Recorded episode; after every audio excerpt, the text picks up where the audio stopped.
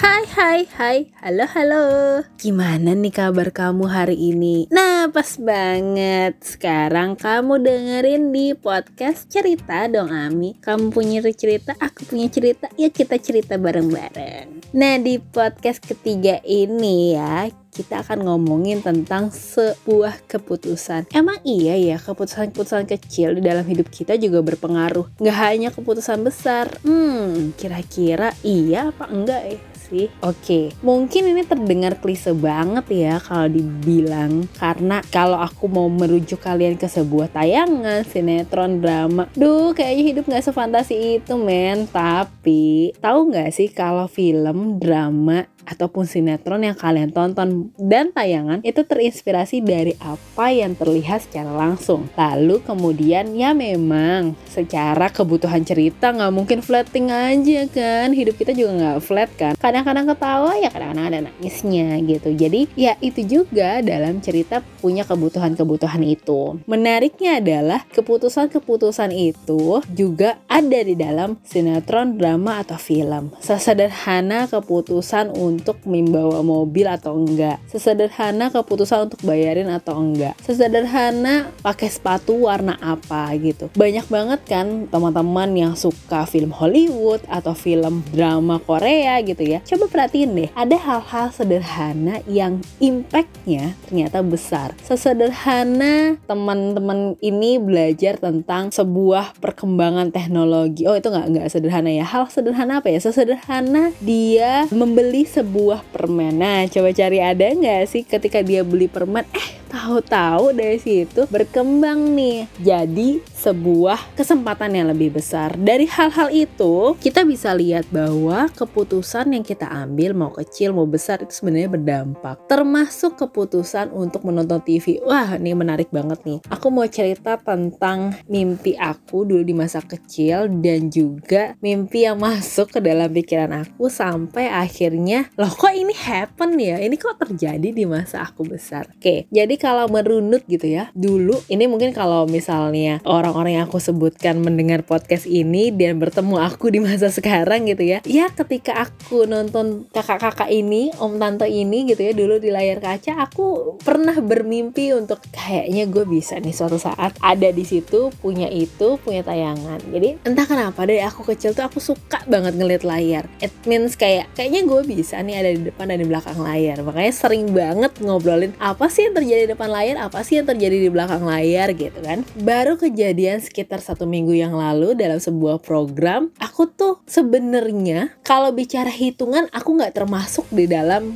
hitungan program itu. Karena teman-teman yang terlibat di program adalah teman-teman yang udah lama berkecimpung di situ, udah makanannya sehari-hari lah, mau ini kek, mau itu kek, mau ini kek, mau itu kek, itu semuanya udah udah makanan mereka sehari-hari. Tapi sayangnya, oh sayangnya gue adalah orang yang paling ya mereka nggak tahu. Ya memang kalau bicara tentang dunia entertain memang gue udah ada di dalam situ. Tapi di dalam entertain itu sendiri kan ada klaster-klasternya nah si klaster ajang pencarian bakat ini bukan bukanlah sesuatu yang memang udah gue pekerjain. Tapi basically adalah gue selalu membuat keputusan bahwa pada siapa pun di mana pun gue harus belajar. Nah, keputusan gue menonton TV aja mencari bakat dulu banget sekitar maybe 10 tahun atau 12 tahun yang lalu, gue tuh setiap pulang sekolah, gue seneng banget tuh nonton itu tuh. Jadi gue bisa bela-belain ngerjain tugas atau PR duluan demi menonton sebuah aja pencarian bakat. Menariknya yang gue tonton bukan show-nya, yang gue tonton adalah masa mereka di dalam karantina dan apa sih yang mereka pelajarin. Nah, tersebutlah salah satu nama psikolog yang